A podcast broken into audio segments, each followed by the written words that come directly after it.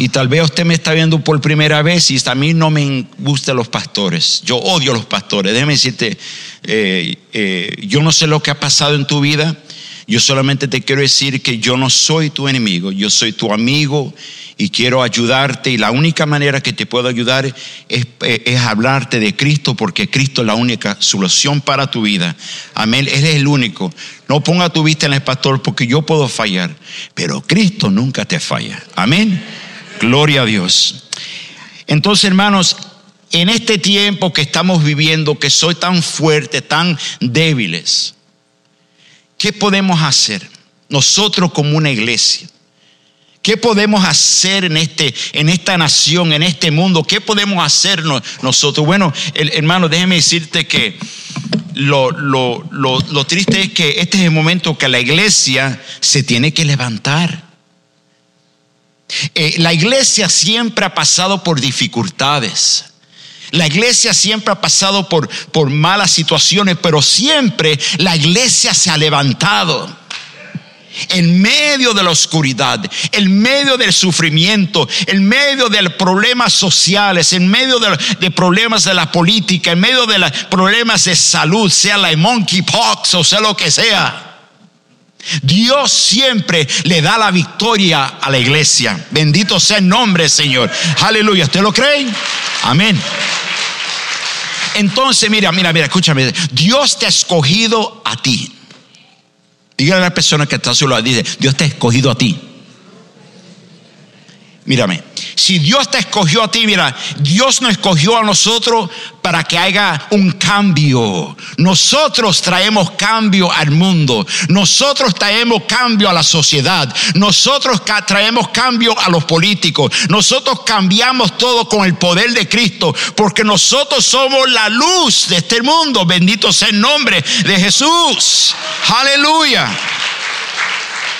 Entonces nosotros tenemos que traer transformación. Nosotros tenemos que, Dios te ha dado autoridad, diga autoridad. Entonces no tenemos que estar andando con miedo y andando con un espíritu de cobardía. ¿Y qué dicen la gente? No, no, lo, lo más importante es qué es lo que dice el Señor de nosotros. Amén. Gloria a Dios. Y hay momentos que te tienes que levantar y vas a tener que hablar la verdad. Aunque todo el mundo diga, yo no estoy de acuerdo contigo, I'm sorry, baby, yo tengo que hablar lo que dice la palabra del Señor. Porque al final de mi vida yo le tengo que dar cuenta a Dios. Bendito sea el nombre del Señor. Entonces el Señor te ha dado autoridad. El problema es que tú no sabes cómo desarrollar esa autoridad. Tenemos que pedirle al Señor, ayúdame con el poder del Espíritu Santo para poder desarrollar la autoridad que Dios me ha dado. ¿Cuánto lo creen? Entonces, mire lo que dice en el Salmo 1.1. Dichoso el hombre que no sigue el consejo de los quién?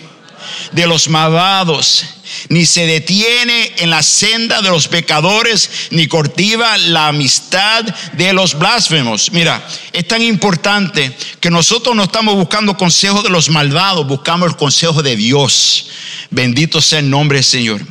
Deuteronomio capítulo 1, verso 13.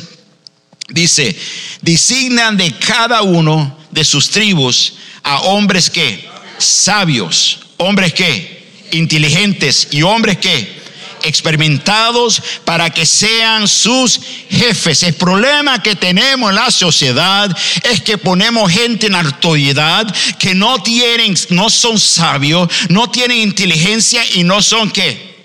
No están experimentados, hermanos.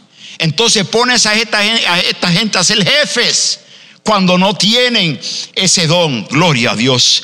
Pero cuando Dios te ha llamado a ti, Dios te puso sabiduría, Dios te dio entendimiento y Dios puso el poder del Espíritu Santo dentro de ti.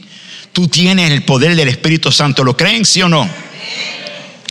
Entonces es importante que saber que el Espíritu Santo está dentro de ti. Y si Él está dentro de ti, entonces tú tienes que andar con el poder del Espíritu Santo, andar y hablar con el poder del Espíritu Santo. Amén. Entonces, hermanos, Si está pasando todo esto a nuestro alrededor, tanta crisis, tantas dificultades económicas, mira, déjeme decirte, te voy a dar un aviso también. Hermanos, no malgasten el dinero, pueblo de Dios. Escúchame, aprenda, si tú no tienes que gastarlo, no lo gastes. ¿Están conmigo? Sea fiel al Señor, dale a tu Señor lo que le pertenece Señor, no le robes al Señor. Entonces, tenga mucho cuidado, no sea ignorante. La economía se está poniendo peor y peor y peor. Yo le dije esto a ustedes hace un año. Un año le dije esto a usted. Pero algunas veces la gente no hace caso. Le dije, prepárate que la economía se va a caer. Sí, ¿cuántos se recuerdan que yo le he dicho esto hace casi un año y medio? La economía se va a caer, la economía se va a caer. Y cuando se, se rompe la economía, las propiedades de ustedes van a bajar, van a, yo lo he visto, lo he visto, lo he visto, baja. De momento tu, tu, tu dinero, tu 401k, todo eso baja, todo, todo baja.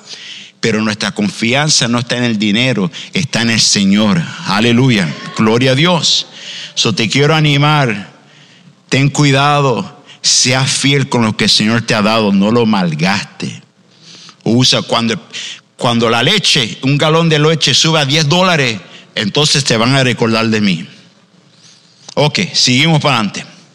En esta situación que está pasando con esta crisis económica, crisis social, la, la, nación está dividida, estamos a punto de una guerra civil dentro de esta nación.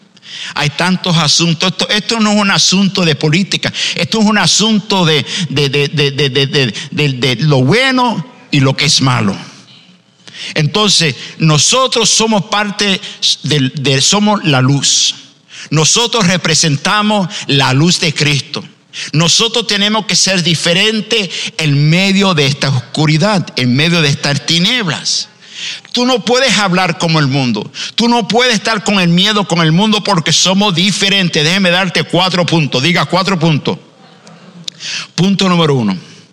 Si queremos hacer un cambio en este mundo, en este momento, en esta crisis, la iglesia tiene que ser luz en medio de la oscuridad. Diga conmigo, la iglesia tiene que ser luz en medio de qué? De la oscuridad. Quiere decir que estamos rodeados de la oscuridad. Tinieblas, oscuridad. ¿Ustedes no me creen? Prende la televisión. Mire las cosas que están pasando en la ciudad de Chicago. Mira toda la violencia. Mira toda la matanza. Mira todas las enfermedades. Mira todo lo que está pasando. Y tú me dices que no hay oscuridad. Uh, yo no sé qué mundo tú estás, pero estamos viviendo un momento de oscuridad. Efesios capítulo 5, verso 11. No tenga nada que ver con las obras infectuosas de la oscuridad, sino más que, más bien denúncialas. Quiere decir que no esté con las cosas de la oscuridad, sino que denuncia las cosas de oscuridad. Mira, el trabajo principal del cristiano, ¿sabe cuál es el trabajo principal del cristiano? Bueno, primeramente es glorificar a Dios. Pero el trabajo principal de un cristiano es proteger las verdades de la palabra del Señor. Quiere decir que tú no puedes estar con esta cobardía. es que yo no puedo decir esto porque si digo esto me van a sacar del trabajo. Porque si yo digo esto mi familia me, va, se me van a rechazar. Tú tienes que defender la palabra, la verdad de Dios. Y tenemos que, tenemos que el medio de la oscuridad. El medio de la oscuridad tenemos que lumbrar. La gente tiene que ver la luz en ti y en mí. Si ellos no ven la luz en nosotros, no hay esperanza para ellos por lo de Dios. Si la iglesia, si la iglesia de Cristo, si aquí en esta iglesia no hay luz, entonces, ¿de qué remedio tiene la gente que entran por las puertas, que no tienen esperanza, que no tienen nada? Dice, yo entré en una iglesia, ni hay una chispa de luz ahí. Entré por esa puerta, me estaba muriendo de cáncer y cuando entré no había que había milagros, no hay gente que tenga luz, no hay gente que nada, no hay nada, pero déjeme decirte por lo de Dios, nosotros somos la luz. ¿Cuántos lo creen? Dáselo fuerte. Quiere decir que cuando la gente te ven a ti, cuando la gente me ven a mí, ellos tienen que ver algo diferente en nosotros. Déjeme hablarte, te duele. Dale un codazo a alguien y dice, despiértate. Oh my God. No sé si el Espíritu Santo tomé mucho café. Ese café puertorriqueño me levanta. Mira, mira, mira, mira. Es tan importante que cuando la gente te ven a ti, cuando la gente te ven, me ven a mí, ellos ven algo diferente en nosotros. La manera que tú hablas debe de ser diferente. La manera que tú actúas debe de ser diferente. Todo lo que tú haces debe de ser diferente. Nosotros somos la luz en medio de la oscuridad. ¿Cuántos saben que hay mucha oscuridad? Hay oscuridad en nuestro vecindario, en la sociedad, en el trabajo, en alguna familia. Hay una oscuridad, tinieblas. Entonces, ¿qué pasa? Como tú tienes la luz de Cristo, cuando tú entras en un lugar, la gente dice, wow, está muy brillante, está muy brillante, no me moleste, échate para atrás, échate para atrás, échate, ¿verdad?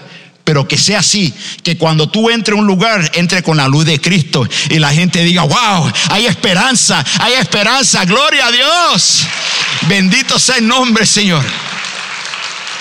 Cuando ellos te dicen, aléjate de mí, tú, tú te acercas más a ellos, aquí tienes, ahí viene la luz. Amén. Porque nosotros representamos la luz de nuestro Señor. Amén. Entonces mira, Juan capítulo 1, verso 5. Dice, esta luz resplandece en las tinieblas y las tinieblas no han que, podido que extinguirla. No importa cuán, cuán fuerte sea la oscuridad no importa si esta oscuridad se vea tan fea, tan negra, tan mala, la oscuridad nunca puede pagar la luz de Cristo. Jamás, jamás. ¿Cuánto lo creen?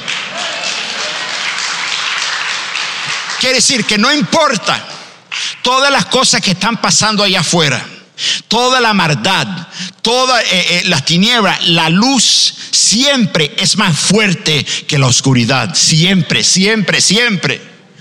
Ahora, la gente se va a enojar con nosotros. Y la gente se va, va, nos van a criticar, nos van a hablar cosas malas, pero se lo hicieron a Cristo, a nuestro Señor. Y si lo hicieron a Él, nos van a hacer la misma cosa a nosotros. Amén. Bien, un amén allá, gloria a Dios. E, el problema que está pasando en las iglesias es que la iglesia eh, debe de ser la luz ahora actúan como el mundo. Prepárate, dile, prepárate, que ahí viene el pastor. La iglesia, yo no sé lo que está pasando, pero la iglesia está actuando como el mundo. Habla como el mundo, se viste como el mundo, está en todos los eventos como el mundo. No se sabe si es cristiano o es cristiana, no se sabe. De verdad.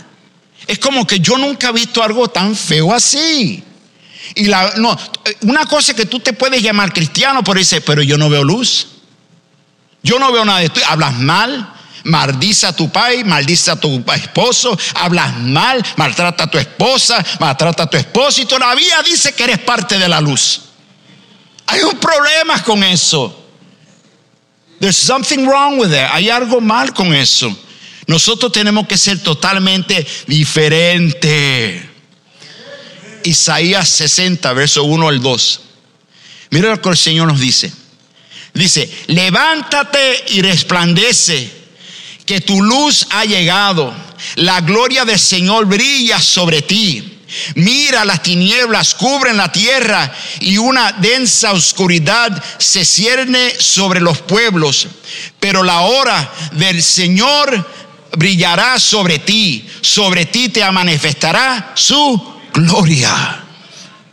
¿Cuánto quieren la luz del Señor sobre ustedes? Que cuando la gente te ve a ti, diga, yo veo algo diferente en ese, ese hermano. Yo veo algo diferente en esa hermana. Cuando la gente te ven a ti, ¿qué ven? No digas nada, no digas nada. Mírame a mí, mírame a mí. Piensan tal vez, este es cristiano. Ah, ese es más malo que el diablo. Porque no es solamente llamarte cristiano. No solamente decir que tú, que tú eres, que, que, que eres cristiano, no, tú tienes que ser la iglesia. Tú tienes que ser diferente. La palabra se lo lleva Él. Entonces tú tienes que, tu vida debe de demostrar que tú tienes la luz de Cristo. Que cuando la gente te vea, digan, ese hermano es verdadero. Esa hermana es verdadera. Ella sí ama al Señor con todo su corazón. Yo veo algo diferente. Yo no veo un espíritu religioso. Yo veo la luz de Cristo sobre ella. Amén. Que cuando la gente vean eso, nosotros vienen y rápidamente vienen y piden oración. Y dicen, hermana, ¿puede orar por mí? Porque ellos ven luz en ti. Por eso es que la gente viene a buscarte a ti. Porque que, los que están en la oscuridad siempre buscan a dónde está la luz, a dónde está la luz. Esa hermana tiene luz, hermana, ore por mí, ore por mi esposo, ore por mi familia. Ellos ven la luz en ti. ¿Están conmigo? Amén, gloria a Dios. Ahora, ¿qué quiere decir tener luz? Bueno, bueno, para tener luz tenemos que alumbrar en todo lugar. Escúchame, tenemos que alumbrar en la oscuridad. Quiere decir que debe de ser luz en medio de tantas tinieblas. Quiere decir esto. Si tú dices que tienes luz, entonces tiene que demostrar la luz en tu familia. Tiene que demostrar la luz, la manera que tú tratas a tu esposo, la manera que tú tratas a tu esposa la manera que tú crías tus hijos, la manera que tú te vistes, la manera que tú hablas debe de demostrar la luz de Cristo. ¿Están conmigo? Porque tú no me puedes decir que tú tienes luz y maltratando a tu esposa. Oh, oh, me dejaron solo. Quiere decir que si tú dices que tienes luz, no puedes estar hablando mal de los hermanos. Quiere decir que, que, tú tienes cuidado la manera que tú te viste para no provocar a alguien que pueda caer en tentación. Me dejaron solo, pero sigo para adelante. Eh, quiere decir que ustedes que dicen, yo, yo tengo la luz, pero entonces, ¿cómo tú crías tus hijos? ¿Cómo son tus hijos? En la casa son salvajes, hacen lo que quieran, qué es lo que andan mirando, cómo actúan. ¿Están conmigo? Entonces tenemos que representar la luz de Cristo. Vamos al punto número dos. La iglesia tiene que ser medicina en medio del sufrimiento. Diga conmigo, la iglesia tiene que ser medicina en medio del sufrimiento. Escúchame. Cuando una persona está enferma, cuando una persona está en dolor, ¿qué es la primera cosa que hace? Empieza a buscar qué? Medicina. Escúchame, estamos, estamos rodeados de mucha gente que están pasando por mucho dolor, mucho sufrimiento. Están gente, cuando, yo no sé si usted ha ido, cuando usted va al hospital, bueno, yo estuve en el hospital como, como cuatro o cinco días. En ese hospital, todo lo que durante la noche se, se escuchaba, ¡Ah! ¡Uh! ¡Ah! Porque todo el mundo estaba llorando acá, llorando, ¡ah! gritando las enfermeras y todo. ¿Por qué? ¡Dame más medicina! Cuando la gente está en dolor, empiezan a pedir medicina. Escúchame, pueblo de Dios. Estamos rodeados de mucha gente que están pasando por mucho dolor, mucho sufrimiento. El Señor no quiere usar a nosotros como la medicina. Ponga atención. Ponga atención. Dios es la medicina perfecta, ¿verdad? Pero Él usa a los cristianos como medicinar en este mundo que hay tanto sufrimiento. Hay un mundo que está sufrimiento, que están llorando, están gritando, quiero medicina, quiero medicina, estoy enfermo, estoy, estoy loco, estoy, estoy pasando por depresión, me siento... Y Señor, te quiero usar a ti, me quiero usar a mí para poder ser medicina para ellos. Escúchame. Mira lo que, déjeme decirte más. Hay tanta gente que están heridas a nuestro alrededor, tantas mujeres que están sufriendo, tantos hombres que están pasando por dificultades emocionales. Muchos hombres pasaron por sufrimiento, fueron abusados, fueron maltratados, y están pasando por muchas dificultades. Hay muchos hijos que están pasando por reverdía, por enojo, hasta hijos cristianos de la iglesia.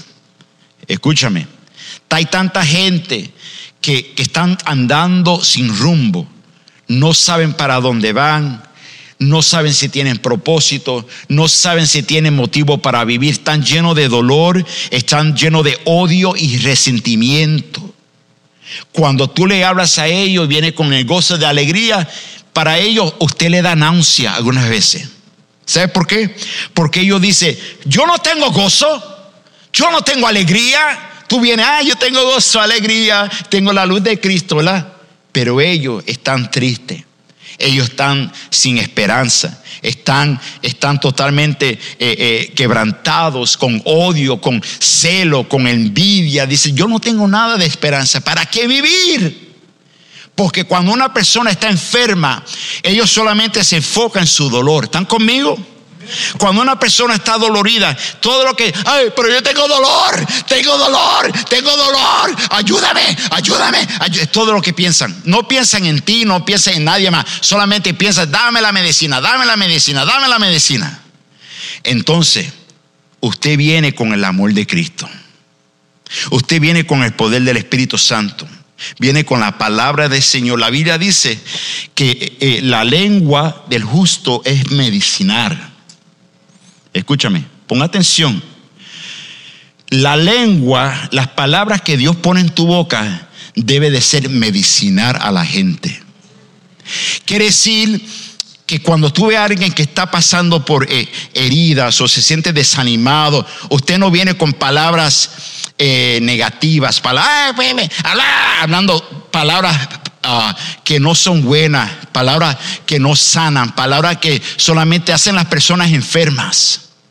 Usted debe de hablar palabras medicinal. Cristo te ama. Cristo te puede ayudar. No te preocupes, todo va a estar bien.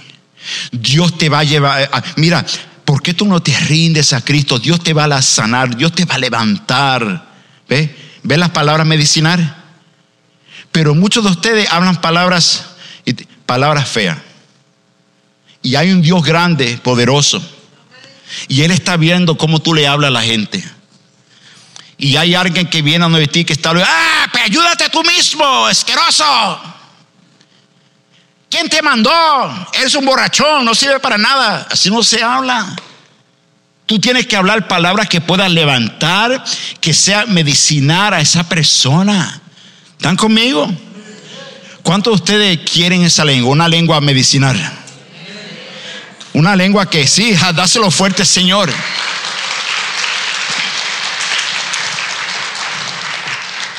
Una, una, lengua que cambia. Mira lo que dice, bueno, el pastor se inventó eso. No, yo no me inventé eso.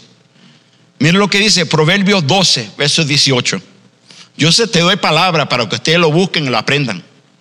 Dice, el chalatán hiere con la... Se quedaron callados. Vamos a leerlo. El chalatán hiere con la lengua como que, como con una espada, pero la lengua del sabio brinda qué? Alivio. Otra palabra, medicinal. Una palabra que puede ayudar a alguien. Que el Señor no use para hablar palabras que alivien a las personas. Amén. Eso es lo que el pueblo, la gente allá afuera está buscando, que alguien me hable una palabra que pueda, que sea medicinal para mi vida. Amén. Ahora, vamos a ser honestos, vamos a ser honestos. Muchos de nosotros batallamos con eso. Muchos de nosotros no hablamos palabras que alivian a las personas. Es más, hablamos palabras tan feas, tan negativas, que la gente dice, yo no quiero para tu iglesia.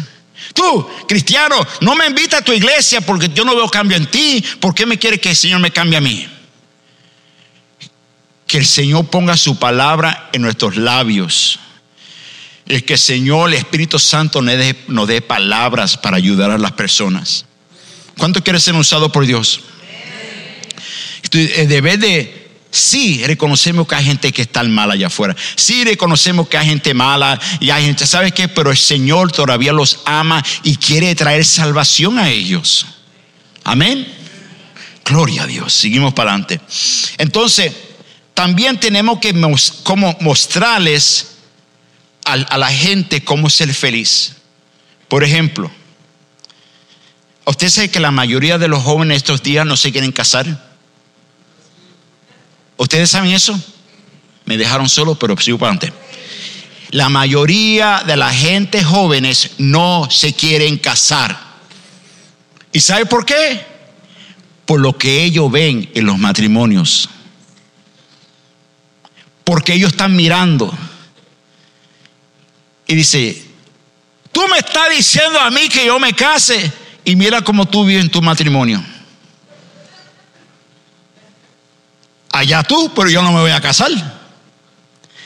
Si ellos no ven algo diferente en nuestros matrimonios, si ellos no ven algo diferente en nosotros, en la manera que tratamos a nuestras esposas, a nuestros esposos, y no, no ven que estamos felices en el matrimonio, no me digas a mí que yo me case. Entonces, nosotros tenemos que mostrar a la gente que somos felices en nuestro matrimonio con la ayuda de Dios. Quiero que se fije, dije con ayuda de Dios. Porque sin Dios no podemos hacer nada.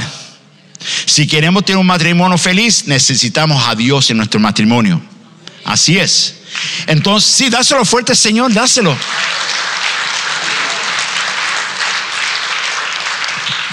Tenemos que demostrarle a la gente que tú eres una persona obediente que tú eres obediente, aunque, aunque tú digas, la gente te mira y tú dices, no, yo soy obediente, quiero ser obediente a la palabra de Dios, que ellos vean algo diferente en ti. Pero tú, tú le dices, sea obediente a Dios, sea obediente a la palabra, cuando tú no eres obediente a Dios.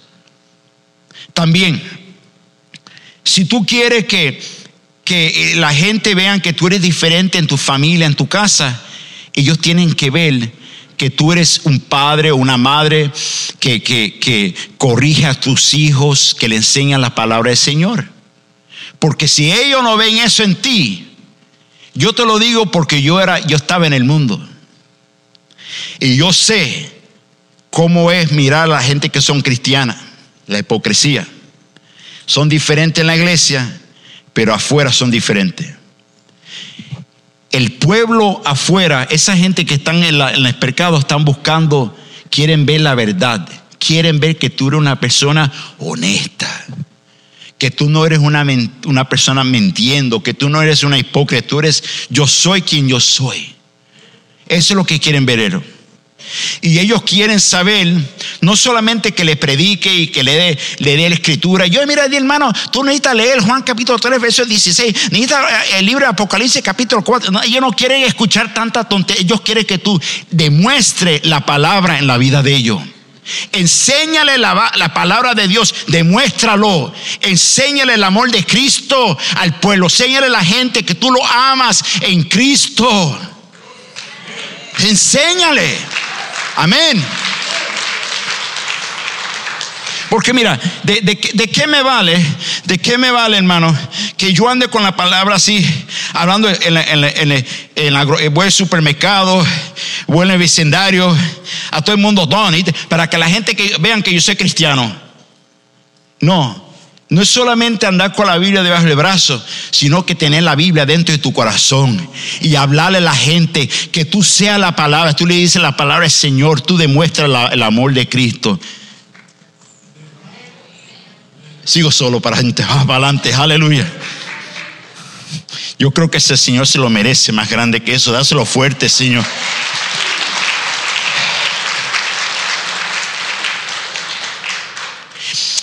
Jeremías 33, verso 6.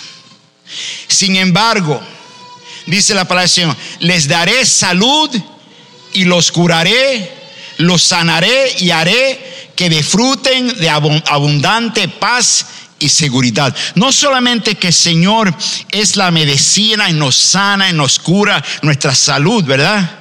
Pero también nos da paz y seguridad.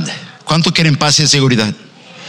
En estos días esto es lo que necesitamos más que nunca. Necesitamos paz y seguridad. El Señor es el único que no es el dinero, no es un político, no es un presidente, no es un pastor. El único que te puede dar la paz y la seguridad es Dios. Bendito sea el nombre del Señor. Número tres. La iglesia tiene que ser esperanza en medio del temor. En medio de todo temor hay mucho temor. ¿Usted se ha fijado que todo el mundo tiene miedo? Todo el mundo tiene miedo de todo, de todo.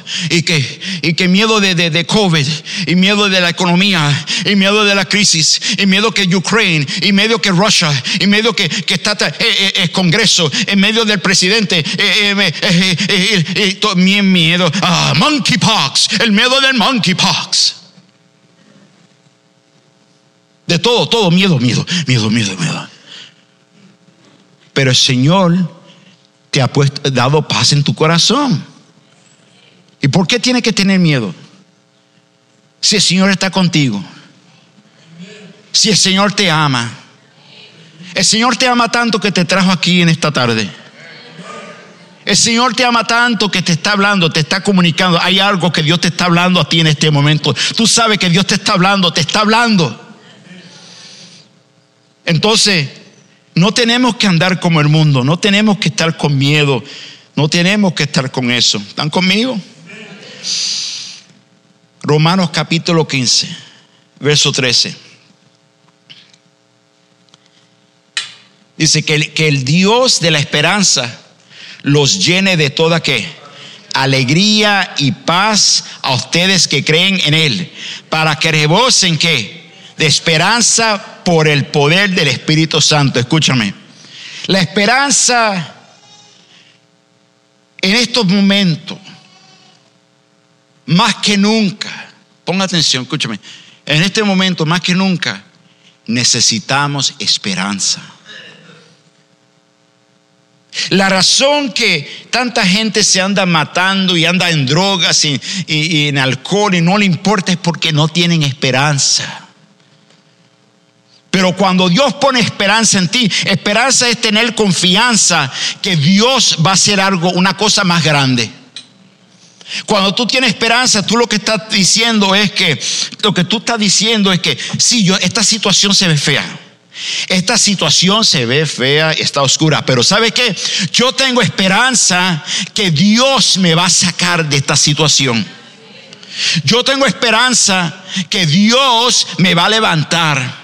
Yo tengo, sí, se ve feo, se ve feo, horrible, pero yo tengo esperanza que Dios me va a abrir una puerta nueva. Bendito sea el nombre, Señor. ¿Cuántos lo creen? Entonces, más que nunca necesitamos esperanza. Más que nunca. Mire, esta escritura, el apóstol Pablo dice que el Dios de esperanza los llene de toda alegría y paz. Pregunta: ¿tienes alegría y paz? ¿Por qué no lo tiene? ¿Por qué no lo tiene? Si aquí dice la palabra del Señor que, que, el Dios de la esperanza los llene de toda alegría y paz. Hasta esa pregunta, si tú no tienes, si tú no tienes alegría y paz, hay algo mal con nosotros.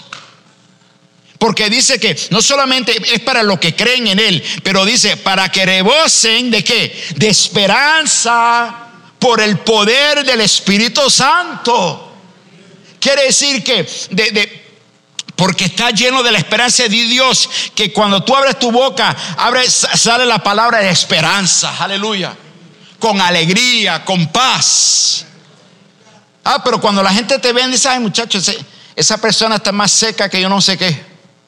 No tiene gozo, no tiene alegría, ni pone una sonrisa, viene a la, a la iglesia, parece que está muerta. Hay algo mal.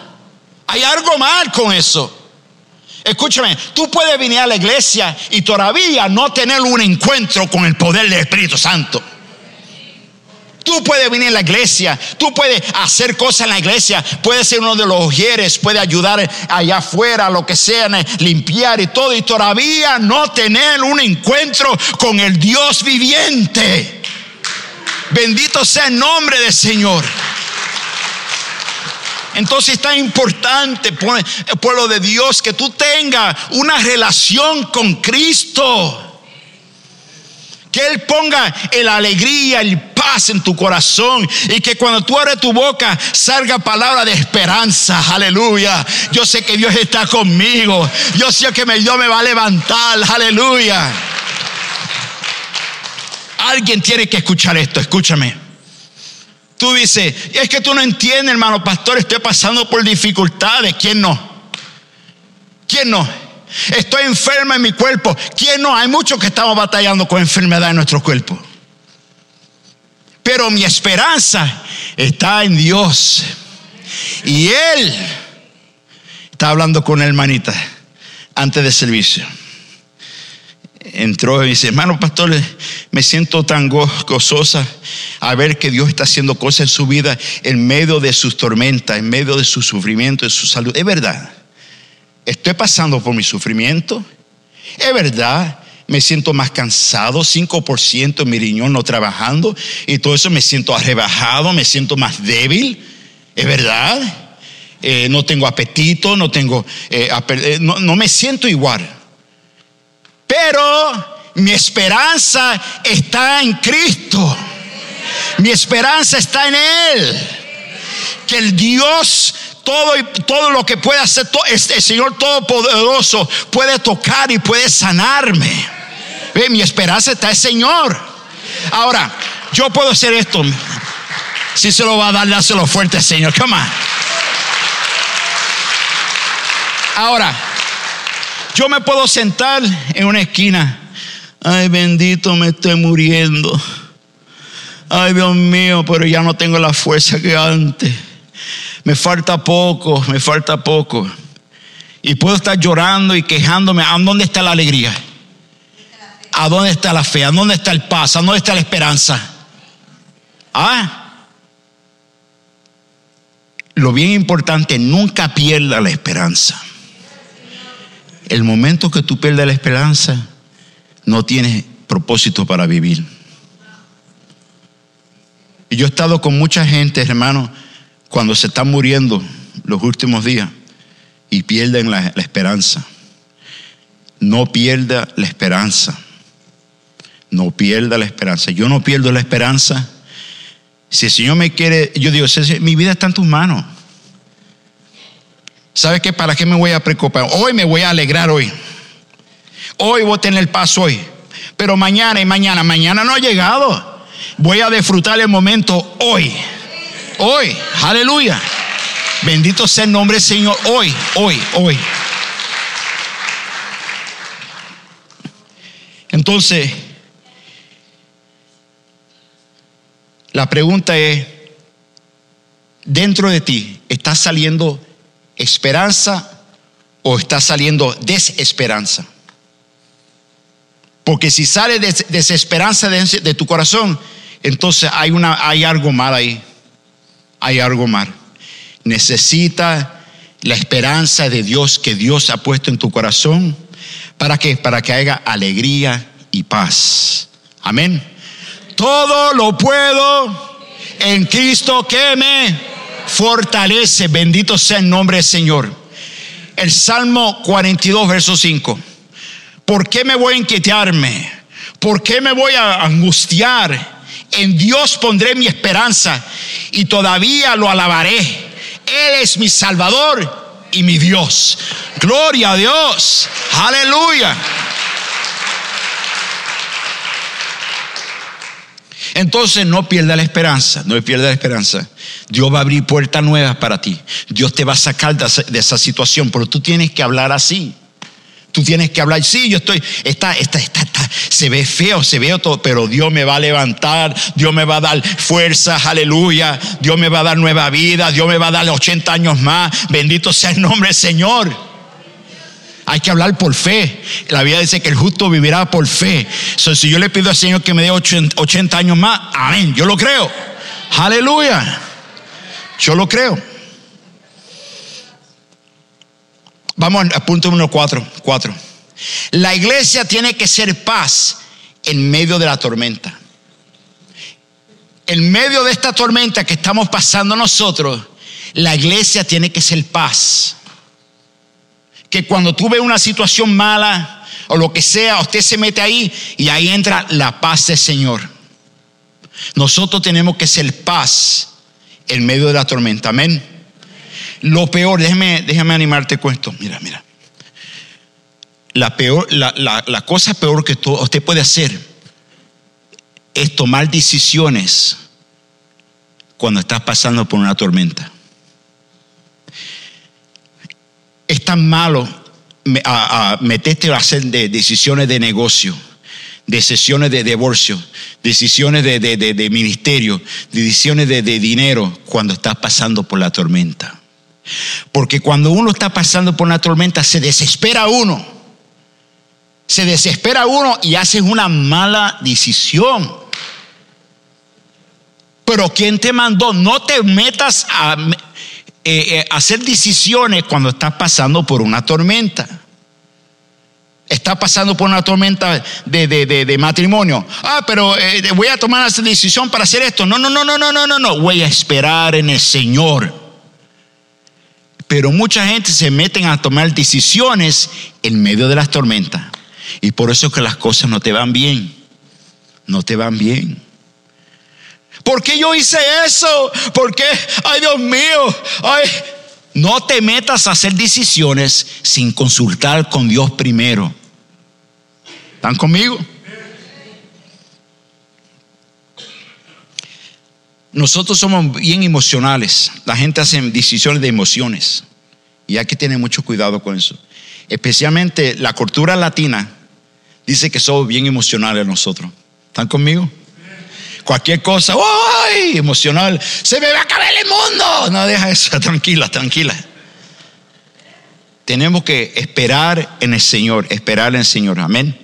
Segunda de, Tesalonicenses capítulo 3, verso 16 que Señor de paz les conceda su paz siempre y en toda circunstancia. El Señor sea con todos ustedes. Escúchame, Dios es el Señor de la que? De la paz. ¿Quién da la paz? Dios. Ahora, si no tienes paz con Dios, no vas a tener paz con otras personas. Escúchame. Si usted no tiene paz con Dios, no vas a tener paz con tu jefe, no vas a tener paz con, con otras personas, con tu esposa, con tu esposo. Necesita la paz de Dios. ¿Cuánto quieren la paz de Dios? Hay muchos de nosotros que estamos batallando con nuestros hijos y no tiene paz en tu familia. No hay paz en tu familia porque tal vez tú no has dejado al Dios de paz en tu corazón tú necesitas el Dios de paz en tu corazón. Amén. Pregunta para terminar. En tu mente, ¿qué tienes tu mente? ¿Tormentas o la paz de Dios? No me digas nada, porque es fácil decirlo de boca. De boca uno lo dice, ah, tengo la paz, tengo la paz. Eso es lo que tú dices por la boca. Pero aquí, ¿qué es lo que está en tu mente? ¿Estás preocupada, te sientes nerviosa, deprimida, no puedes comer, estás enojada. Entonces me dice que aquí la mente no tiene la paz de Dios. Lo que tiene es una tormenta. Entonces que el Señor te dé paz en la mente. Esto es lo principal aquí, ¿sabes? La mente, cuida tu mente, cuida tu corazón. Amén. Póngase de pie, por favor, para terminar.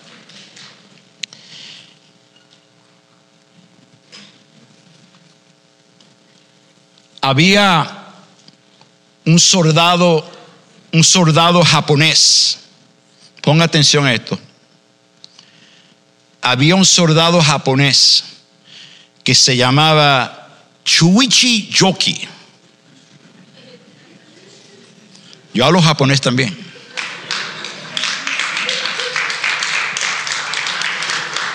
Y este soldado Shuichi Yoki era un soldado del de ejército de Japón, que era la, la guerra de los Estados Unidos con Japón en 1944. Durante ese tiempo, este soldado que era japonés, Chuiki, Chuichi Yoki, se escondió en la isla de Guam. Se escondió porque tenía miedo, tenía miedo que lo iban a matar. Y dice que por, por 28 años este soldado japonés se escondió dentro de una cueva en la isla de Guam. adentro de una cueva en la jungla. Él estuvo escondido por 28 años. La guerra ya había terminado de los Estados Unidos con Japón, pero él todavía vivía con miedo. Tenía miedo, tenía miedo que lo iban a, lo iban a matar. Aunque él sabía que ya la guerra había terminado. Entonces, este hombre, Shuichi, salía solamente de noche de la cueva totalmente estaba viviendo con, se crió más o menos con ranas, con ratas, caracoles, camarones, nueces y mangos. Nada más. Todavía tenía los mismos pantalones del 1944. Todavía tenía la misma camisa del 1944 y un día vinieron unos cazadores y vieron que este hombre estaba metido dentro de una cueva. Y él tenía miedo de salir. Vinieron, le dijeron, ¿sabes qué? Ya la guerra terminó. Ha sido 28 años y dice, yo sé que ya terminó la guerra. Entonces, pero todavía tenía, vivía con miedo. Vinieron los cazadores y le dijeron, ¿sabe qué? No te preocupes, ya tú eres libre. Eres librado, te vamos a ayudar, te vamos a dar, le dieron de comer, le dieron ropa nueva y lo llevaron y se lo llevaron a través a su país, a Japón. Pero aunque, aunque él era libre, él vivía como un prisionero todavía. Escúchame, pueblo de Dios. Yo digo que hay muchos cristianos como Chuichi Yoki, que son, somos libres, pero vivimos como que todavía estamos en una cueva escondido. Ponga atención. Vivimos todavía como que todavía estamos eh, prisioneros, como que estamos... Mira, la guerra lo ganó Cristo ya. Ya Cristo lo ganó, aleluya. Ahora, sí estamos pasando por la batalla, sí estamos pasando por dificultades, pero yo te quiero animar. Es tiempo que salga de tu cueva. Sal de la cueva. Sal de la cueva. Eres libre en el nombre de Cristo. Eres libre. Eres libre. Eres libre. ¿Y qué quiere decir eso? Quiere decir que ahora que tú eres libre, tú tienes que andar con la autoridad que Cristo te ha dado a ti. Un mundo está perdido allá afuera. Le acabé de decir, este mundo necesita ver la luz de Cristo. Ese mundo que está afuera, ay, pero no hay cambio. Las cosas se están, poniendo, se están poniendo peor porque la iglesia no alumbra. Tenemos que alumbrar. Escúchame. Somos libres y una de las mentiras del diablo es quiere hacerte ser que todavía tú eres un prisionero. Déjeme decirte, tú no eres prisionero. Cristo ya rompió esa cadena, somos librados por la cruz del Calvario, eres libre en el nombre de Jesús. Dáselo fuerte, Señor. Entonces, para terminar esta escritura, segunda de Timoteo capítulo 1, verso 7. Pues Dios no nos ha dado un espíritu de qué? De timidez, que también es de miedo, sino de qué? De poder, de amor y qué? Y dominio propio. Entonces, usted que dice, pero tengo miedo de todas las cosas que están pasando en este mundo. Dios mío, Dios mío, ¿qué es esto? Tú no tienes que tener miedo. El que tiene que tener miedo el espíritu de maligna allá afuera, Satanás. ¿Por qué? Porque nosotros somos representantes del reino de Dios. Nosotros somos la luz de Cristo. Aleluya. Ahora, Si nosotros no representamos la luz de Cristo, entonces Cristo murió en vano. Si nosotros no estamos haciendo una diferencia en el trabajo, en la familia, en el vecindario, en la comunidad, en la, política, en, todo, si nosotros no estamos haciendo una diferencia, entonces nuestro Señor murió en vano. Pero te quiero decir, Jesús no murió en vano. No, no, no, no, no. Él murió y nos dio nosotros la victoria. Él nos dio, nos dio la victoria para este momento, para este tiempo, este momento de oscuridad, este momento que hay tantas cosas feas. Este es nuestro momento aquí en la tierra. Este es el momento para darle gloria a Dios. Si alguien lo cree, dale alabanza a la casa del Señor. Aleluya. Levanta su mano, por favor. Vamos a orar. Padre, en el nombre de Jesús Todopoderoso, Señor. Señor, empieza a adorarlo, pueblo de Dios. Padre, te adoramos y te damos la gloria. Padre, reconocemos que estamos viviendo un momento difícil. Reconocemos que hay un momento de oscuridad.